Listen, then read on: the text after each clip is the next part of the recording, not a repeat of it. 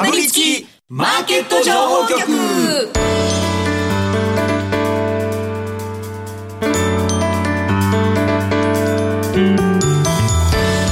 金曜夕方はラジオにかぶりつき皆さん1週間お疲れ様でした。進行役の八木ひとみです。さあ今週はこの2人とお話進めてまいります。ビーコミさんこと坂本慎太郎さんそしてスパローズ大和和孝さんです。よろしくお願いします。そして今日はですねオープニングからゲストにお越しいただいております。岡三証券投資情報部シニアストラテジストの山本慎一さんです。よろしくお願いします。よろしくお願いします。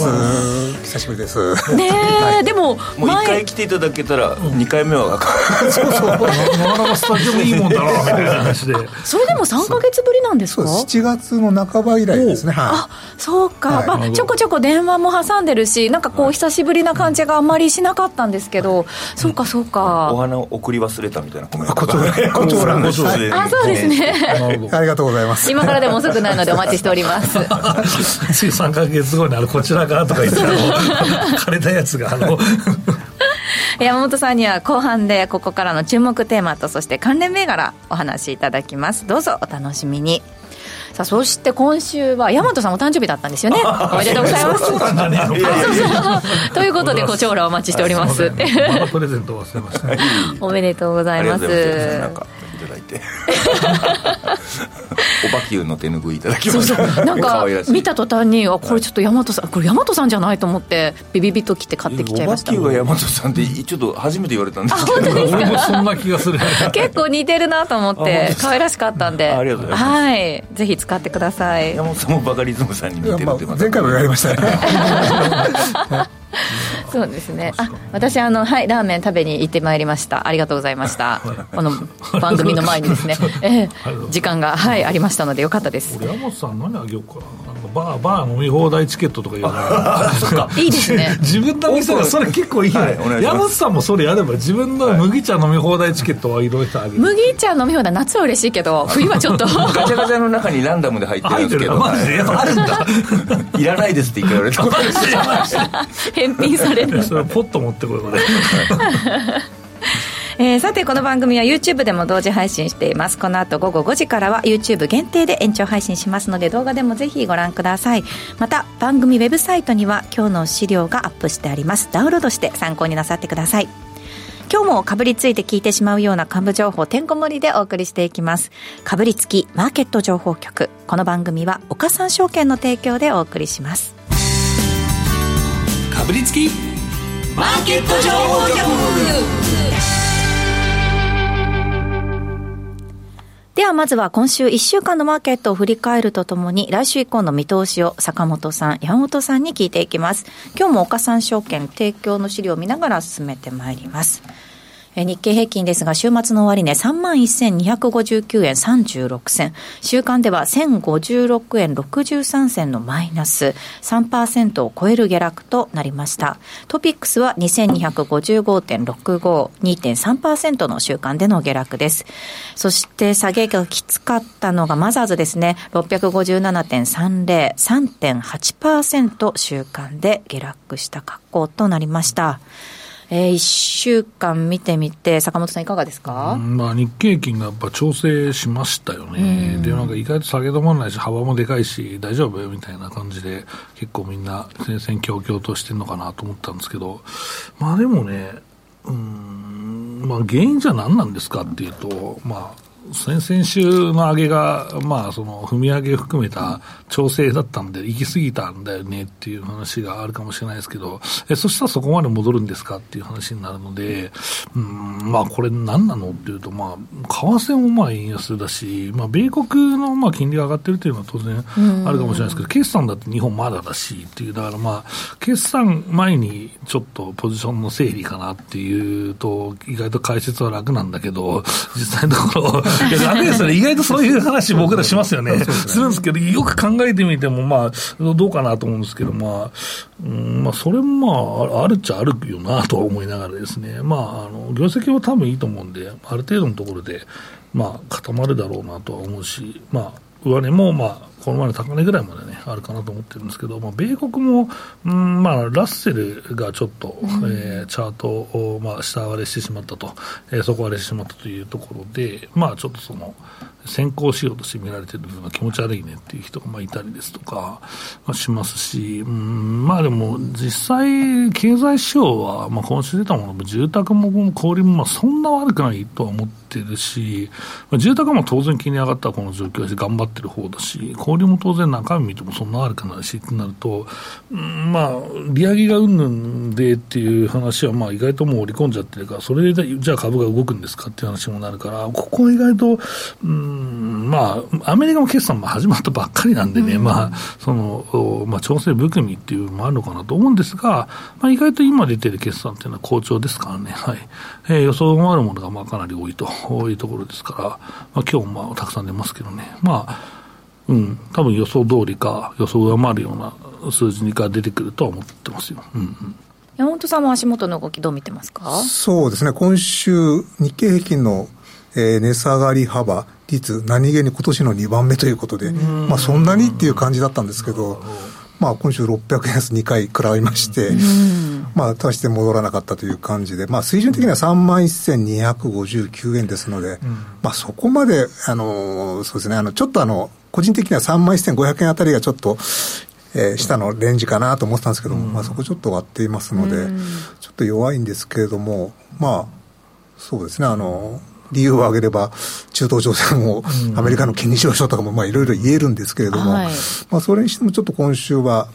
もろいですよね。もろい、そんな感じです。もろいっていうのが、いや、はい、でももろいっていうのは、い、まあ、今日、ちょっとあの、途中プラスになる場面もあったので、えー、まあ3万1000あたりはちょっと意識はされてるのかなという感じで、まあ下げはしたんですけどね、はい、えー、ちょっと形的にはそんなに今日は悪くなかったかなと、そうです、要線を立ててといったところではありますよね。はい、コツンっていう感じは軽くはね、週末だし、まあだから相当売ってる人の買い戻しもあったんだろうなと思うし、まあそんなにね、まあそうですね、業績見れば、まあ、そこまで悪くないと思うんで、まあ、この下げ何だったんですかっていうと、意外とショートしてる人もいるのかもしれないですね。うんだし、えっと、まあ一応年末にかけて、まあ、もしかして、あの、去年みたいな、まあまだ金利が高い状況続くし、まだ利上げあるかもしれないし、まあそのマクロから、まあ経済ないし行政が崩れてくる可能性を織り込むというですね、えー、去年の年末までやったことがまた起こってるのかもしれないし、でもただそれでも決算見ないとやっちゃいけないだろうと思うので、一旦決算見て冷静になるパターンに僕はなるかなと思ってるんですけどね。はいセクター別に見てみますと、まあ、工業、はい、えー、石油、石炭製品、パルプ、紙がプラスで終えまして、その他30業種はすべて下落で終えているといったところですね。まあ、中東情勢の拡大化みたいなことを言ってる人もいますしね、はい。まあ、そこの部分がちょっと払拭されているのと、まあ、逆に、まあ、その後はまあクーンとかもそうですけども、中東情勢もありますけど、意外とインバウンドの銘柄がね、ずっと弱いんで、えー、今週、今週とかも今月、先月ぐらいが弱いんで、うん、利益確定売りが来ているっていうのと、やっぱその損切りも入ったなと、うん、えー、いうことと、輸出関連ですね。はい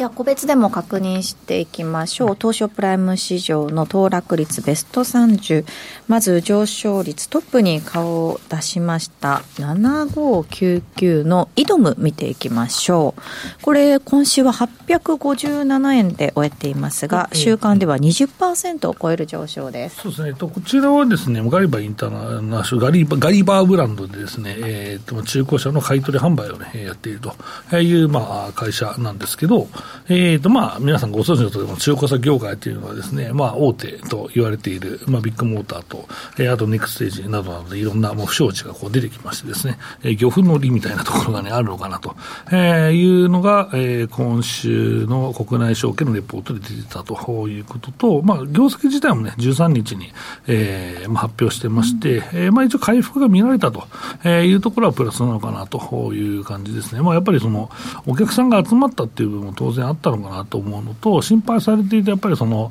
在庫の投げ売りですよね、やっぱりその、まあ、えー、ビッグモーターとかなかなか今厳しい状況ですので、えー、そのお金ですよね。そこをまあ、確保するために在庫を売るっていうかで、中古車、えー、市場がちょっと今ね、難聴なんですよね。緩んでて、僕も実際自分でレンタカー屋をまあやややってるんですけど、あの、あの中古車は意外とオークションより業販の投げ買って、業販っていうか普通の、えー、小売店の投げ買った方が安かったり今するので、だからそっちで、まあ中古車集めてっていうのを考えてるというところなので、まあそこのその在庫の評価益、評価ゾーンがね、えー、一気にかぶんなかったっていうのは大きいかなと思ったんで、やっぱり安心感からの買い戻しが来てるんじゃないかなと思ってます。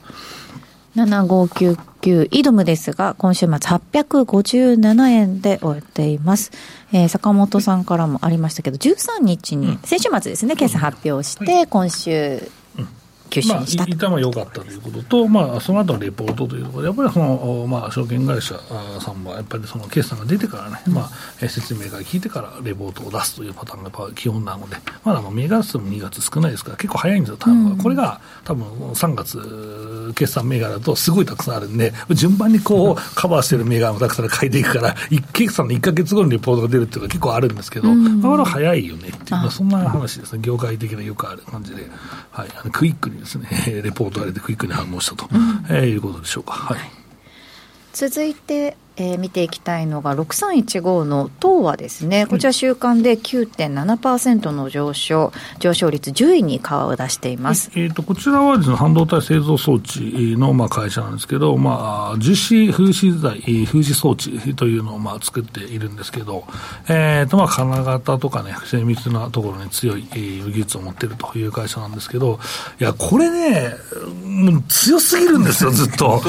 これ、まあ、僕もずっと昔からこの会社いいな、いいなと思っていたんですけど、まあ生成 AI 関連とか、いろんなその関連、何々関連みたいな感じで、ちょっとあの人気が出てしまったということもあったりとかして、これはもう、すごいし、いや、これ、空売りだと思うじゃないですか。例えばチャート見える人って、この9月ぐらいの半ば方、一旦4000円ぐらいの高値つけて、一旦下がってじゃあ、え、これ終わったなと思うじゃないですか。ここで 空売りしてとんでもないことになってる人がいると思うんですよ。で、えー、まあ、その、すごいね、もう本当、セリクラみたいな決算が11月8日か、8日なのに何も関係なく、業績関係なくですね、株価ぶち上がっているという状況で、そういう需給的な問題がね、あったかなと。まあでも、半導体関連って、えっと、この全体の、えー、っと、その、セクター別の騰落率ランキング見ていただいたらいいんですけど、電気機器とか精密とかもほぼワーストの方にいるんですよね。うん、はい。えっ、ー、と、まあ、そんな中でね、まあ、強いハイテクということになっているんですけど、まあ、そこはどっちかというと SLM の、ね、決算が、まあ、良、うん、かったんだけど、受注が減ってるっていうのはね、ちょっと嫌気されて、半導体調整になってる部分はあるんですけど、うん。えーとまあ、党はちょっとこの相当逆の動きを、ね、下がりはしたものの、もう上がり方が半端ないと、えー、いうことで、逆の動きをしているということで、ちょっと紹介してみました。貸借倍率2倍ぐらいなのかな、今ね。はいだけでね、7.5%の下落ではあるんですけれども、それでも週間では9.7%上昇しているということですからね。ね感あるね。でもこれで下がったらさ、また売りだと思ってる人がさ、またなんか疲れたらやばいよね。うん、っていうぐらいのチャートをしていますよね。はい、ね。はい。えー、坂本さんからもありましたが、決算の発表予定は11月8日だということです。はいはい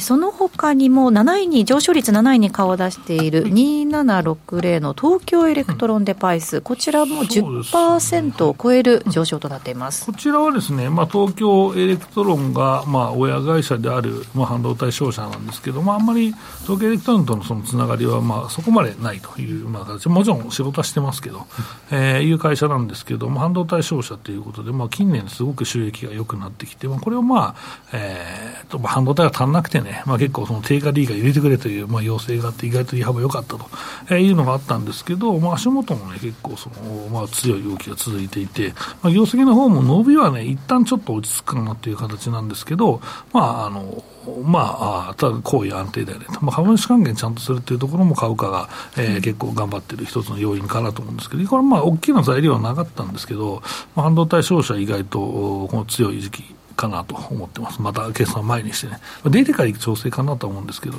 数社以外はね。はい。まあ、その辺もちょっと見たいなということで、ポジションの調整も含めた、えー、動きだったんじゃないかなと思ってます。2760東京エレクトロンデバイス今週末4130円で終えています。そして年初来高値をつけた6323のローツェも見ていきましょう、はい、えーと、こちらはですね、まあ、半導体関連、まあ、装置なんですけどウエハガラスの、まあ、基板を郵送輸送で運搬する、えー、機械ですね。はい。えー、となんですけどこれでかくて重いんでね、まあ、それやりますというところなんですけど、まあ、ここシェア高くてえー、っとまあ業績まあこれ、えー、ずれてるんですよね計算機がね、えー、3月決算ではなくですね、ここ2月決算なんで、えー、そこの部分のですね、えー、と、まあ、1か月早いということで、先行仕様的なところが、まあ、半導体関連にあるんですけど、非常に業績、えー、で良かったんですね。で、続伸という形で、えー、上がっていて、意外とね、うん、みんな終わったかなと思って、終わってない半導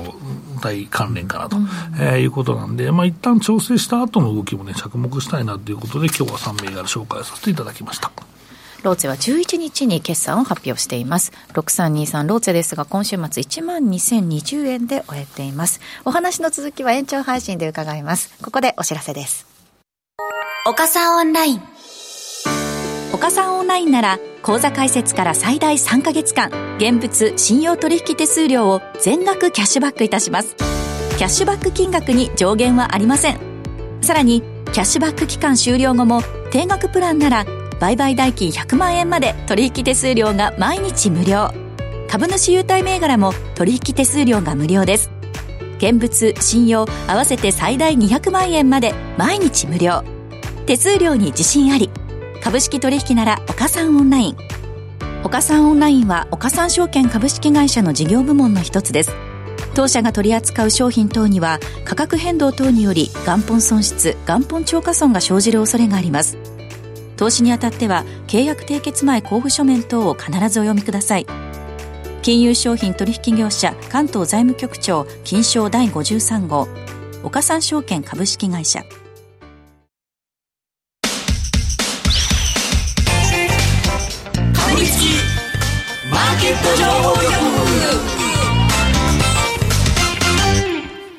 ここからは岡三証券投資情報部シニアストラテジストの山本慎一さんにお話伺っていきます。えー、山本さん資料をお持ちいただいています番組ウェブサイトにアップしてありますのでぜひダウンロードして参考になさってください。はい。えー、さて、まずは、まあ、改めて足元の日経平均の現状の確認からということですね。うん、そうですね、3万1000円台ということで、えー、先ほども言いましたように、ちょっと思ってたよりは弱いんですけれども、うんまあ、あの、この水準だったらまだそんなに心配必要はないのかなという感じです。で、こちらのグラフなんですけども、まあ、日経平均の価格帯別累積売買代金ということで、まあ、終値ベースなんですが、日経平均のどの価格帯で、えどれだけ売買代金があったかという集計したものです。え今年に入ってから、えー、まあ、10月の18日までということになっています。これを見ますと、まあ、2万7000とか8000円、あのあたりもちょっと増えてるんですけれども、まあ、これは5月のゴールデンウィーク前は結構このあたりで結構もみ合いましたので、うん、まあ、このあたりが増えているんですが、えー、ゴールデンウィーク明けてから一気に経験上がりまして、もう2万9000円とか3万円飛び台っていうのはほとんどいなかったですね。スーッといっちゃって、はい、えー、3万1000円から上、このあたりでも今年に入ってるの半分商いしてます。うん、で、特に価格帯もうちょっと細かく見ますと、3万2000円台で187兆円ということで、大体ここで3割ぐらい、今年の3分の1ぐらいが商いしていると。いった状況です。で、現在は今この辺ということで、まあ3万1000から3万2000円の間なんですけれども、まあ今週、そうですね、あの、火曜日ちょっと戻して、まあ日経平均の割ね、3万2000飛んで40円。で、水曜日は全然動かなくて、終値3万2000、飛んで42円と。いうことで、うん、この3万2000のところ、やはり商いが多いということは、まあ、この辺りに来ると、戻り鉢の売りというか、うん、売りを出してくる人も結構いるという状況です。やはりこの辺りがちょっと壁になってしまうと。逆にこれ抜けると結構上は軽いという感じなんですけれども、うん、まあ、この水準、そうですね、あのー、なかなか、まあ今の水準でも結構まだ大丈夫だと思ってるんですけども、この3万2000円、え抜けていくためには、あそうですね、やっぱ商い、売買だけ今3兆2、3000億円でいけてるんで、はい、それほど心配する必要はないと思うんですけども、やはり上値を買ってくれる主体、要は海外投資家ですよね。はい。まあ、国内の人たちは、下がったら買ってくれるんですけども、上値は積極的には買わないので。どんどん買い上がるっていう感じではないと。ね。上値を買ってくれるのは海外投資家団ということですので、えそのあたりですよね、やっぱり、あの、ちょっと8月、9月は、海外投資家もう現物は売り越したんですけれども、まあ、10月に入ってからはまあ一一応2週連続買い越し中ということですので、まあ、このあたりえーですかね、まあ、先物は結構あ売ったり買ったりちょっと激しいんですけれども、現物に関しましてはまだそんなに、えー買い越し基調というのは崩れていないのかなという感じで見てますね。はいではさらにその買い上がっていく材料になるのかどうかということで、この先の注目点としては、やはりこれから始まる日本企業の決算ということですね。そうですね。先ほど坂本さんもおっしゃいましたけど、日本の企業の決算がようやく本格化という感じです。まあ、これまでもあの週にポツンポツンとあったんですけれども、まあ、来週から、そうですね、あの、後半、木金あたりはかなり増えてきます。はい。で、これあの、来週の火曜日まで、まあ、一応10月ないということで、えー表示してあるんですけれども、まあ、今月は、あの、半導体関連ですとか、あとは自動車部品関連。なるほど。そういったものがほかなり多いということで、これ赤く記してあるのが、あ赤が半導体で、ええ。えー青が自動車、あー部品関連なんですけれども、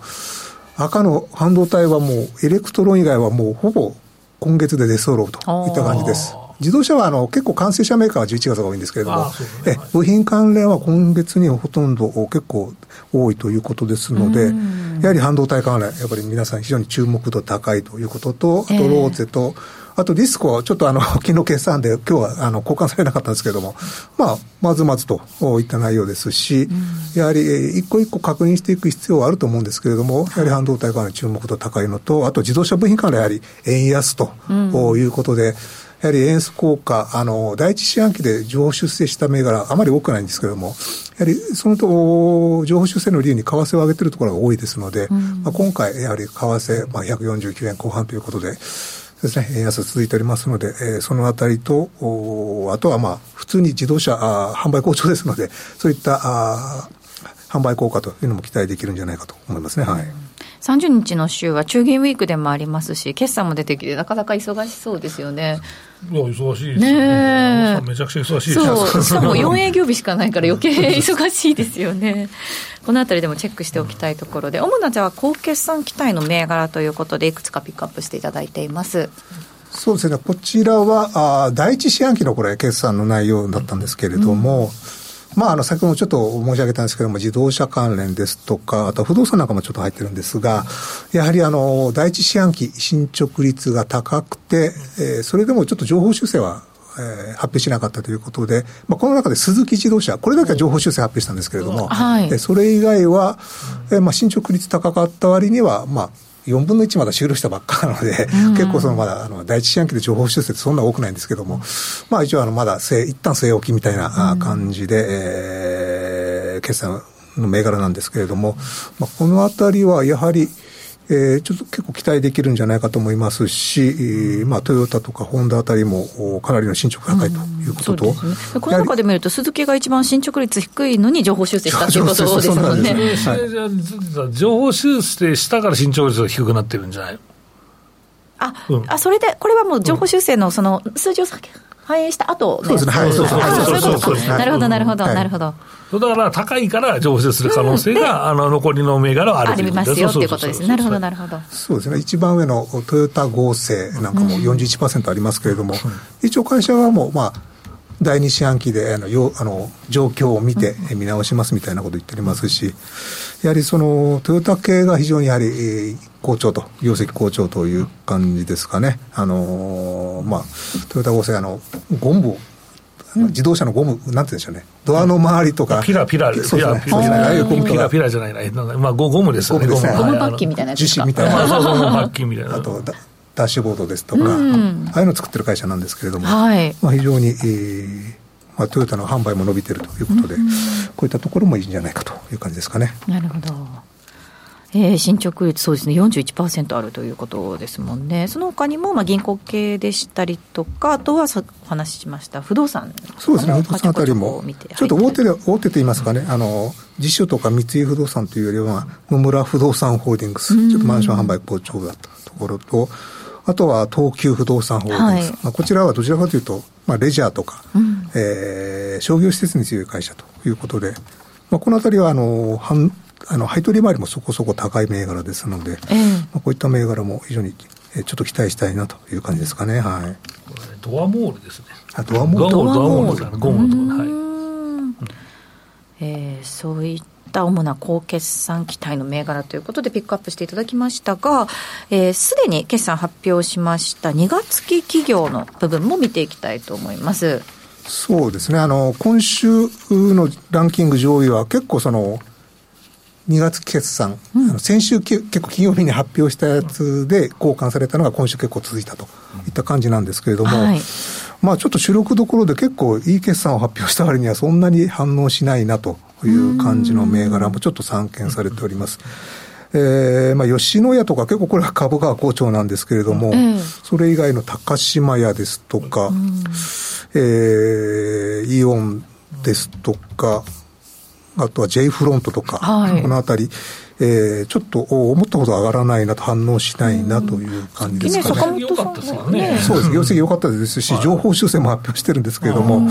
インバウンドがいまいちとかって言ってたのはこういうふうな銘柄もっていうことですか？いや、い期待しすぎたんじゃないですか、まあ、一番いいとこはね、中国の方が来るのを予想したかもしれないですけど、まあ、悪くはないと思うんですけどね、各社ね、はい。それとあとは年初から結構まあ買われていたというのも多少ありますので、そうですね、この中ですと、2726のパルグループホールディングス、あの300円、スリーコインズやってる、はいスリーコインズ。えーやってるんですけど。ええこれは年初から7割ぐらい上がっていたということで、結構、そうですね、決算前あたりからちょっと売りが出て、決算後もあまり交換されないという感じですので、まあ、ちょっと下げすぎかなという感じですので、まあ、このあたり、えーちょっと見直しがいと言いますかね、はい、ちょっと今週、そうですね、あの2月決算、結構、地合いが良くなかったですあ発表した直後が全体の地合いがあまり10月良くなかったので、まあ、あの確かに買われてる銘柄もあるんですけれども、ちょっとあれですね、あの思ったほど交換されなかったのが多かったなという感じですかね。なるほどでこういったところ、ちょっとまあ地合い改善してきたら、また改めて見直される可能性もあるのかなといったところですかね。えーはい、2月期企業の主な高決算発表銘柄ということでピックアップしていただきました。えー山本さんの資料はホームページにもアップしてありますので、ぜひ参考になさってください。山本さんにはこの後の延長配信でもお話じっくり伺っていきますので、どうぞお楽しみに。ということで、エンディングが近づいてまいりました。大和さん、コメントで気になるものありますか？秋は深まったけどバカ バカ松茸の話題ないよねそうだね。去年そうです1ね。年の伸ばしますって言ってそのまま音沙汰はないなまた山内さんのコーナーで、はい。じっくりあの検証するなり。そうですね。バカ松茸。電話、電話してみたら どうなってるんでしょうかと。言わないと思いますけど。半年読んじゃおうぜとかってむちゃくちゃそうですね。なんか違う番組で取り上げたんですけど、最近は海外でもあの、ブータンの、はい。ブータン産の松茸が一番早がいんだよ、あの日本に入ってくるのは、涼しいねから。うん中国よりは高いんだけど、日本の国産のやつよりはちょっと安いっていう、なかなかいい手頃な、手頃っていうかまあ高いんですけどね、それでも。結構いいんだよね、品質がね。そうそうそうそう。なので、もう今発表してほしかったですけどねそういう時期ですから そうですね、バカ松茸、ちょっとこの後じゃあ、はい山本さん、宿題で。電話してみてください。はい、ということで、えー実際に投資をされる際の判断はご自身でしていただきますようお願いいたします。かぶりつきマーケット情報局。この番組は岡三証券の提供でお送りしました。この後もですね、延長配信の方で山本さんにこの年末にかけての見通しでしたりとか、そして坂本さんの今週の注目銘柄も持ってきていただいていますので、そのあたりに関してもじっくりとお話伺ってまいりますので、ぜひ最後までお付き合いください。さあ、そして来週早速宿題が発表できるかもしれません。大和さんの銘柄のコーナーを お送りする、はい、予定となっておりますので、はいどうぞお楽しみに。ここまでのお相手、坂本慎太郎さん、大和和孝さん、そして山本慎一さんでした。皆さんどうもありがとうございました。ありがとうございました。かぶりつきマーケット情報局、ラジオをお聞きの方とはここでお別れです。